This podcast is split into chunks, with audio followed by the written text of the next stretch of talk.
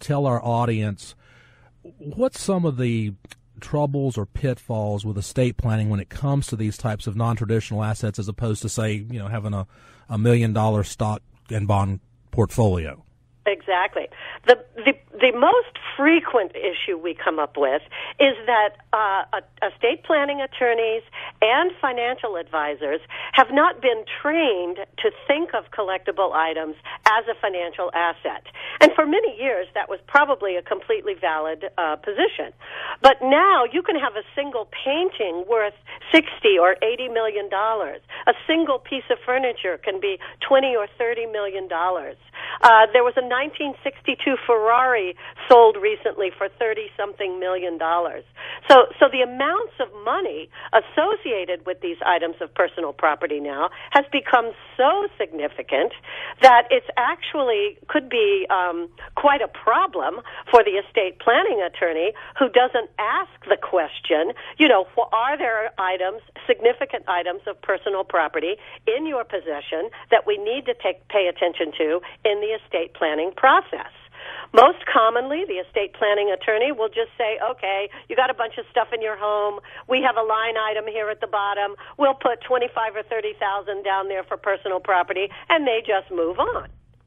Well, this can get the attorney or the financial advisor in a great deal of trouble now if there's 30 to 50 million dollars worth of collectibles that end up being unplanned for simply because the attorney or the advisor failed to ask the question. What's in your garage? What's in your um, basement? What's hanging on the walls? What's in your bookcases or your curio cabinets? So that's one of the really extreme situations we come up with. You know, we'll we'll um, occasionally be asked to consult on a matter where the attorney has failed to plan for a very significant amount in the estate. Another big problem we have is when often the collector also doesn't think of these as financial assets. They are collecting what they love. And they have may, may have owned many of these items for many, many years, and they don't even factor into their thinking when they are considering what uh, what financial assets they have assembled in their portfolio. They don't think of the art as a financial asset. So often they're not even disclosing to the attorney that they have all this stuff. So if the attorney isn't asking the question and the collector isn't discussing what they have, it's very easy for all of this to fall between the cracks. And if you're just Another tuning in, you're listening to the Wealth Guardians radio show with uh, Sean Lee and Doug Ray. We're uh, talking to Paige Stover Haig, uh, attorney that specializes in unconventional assets. And Paige, uh, we're talking about. Uh, please continue on with the conversation for those who just uh, joined in. Sure. Another issue that we see is there have been in, in situations where uh, certain pieces of property have been in a family for multiple generations, and this can be typical with art and antiques.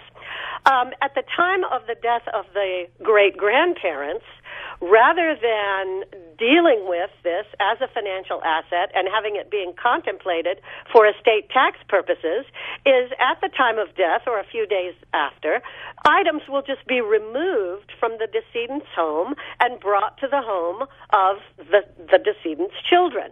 Then that happens for a second generation. So now you have multiple generations of transfers of very valuable assets that have never been reported to the IRS for estate tax purposes. And where this gets very tricky is the statute of limitations doesn't ever run on tax fraud. So if the IRS discovers in the year 2014 that you have a uh, Picasso painting that has had a midnight transfer through multiple generations, all of a sudden the owner is going to learn that they own a tremendous amount of sta- uh, state taxes and penalties for all of these previous transfers. That is a humongous problem.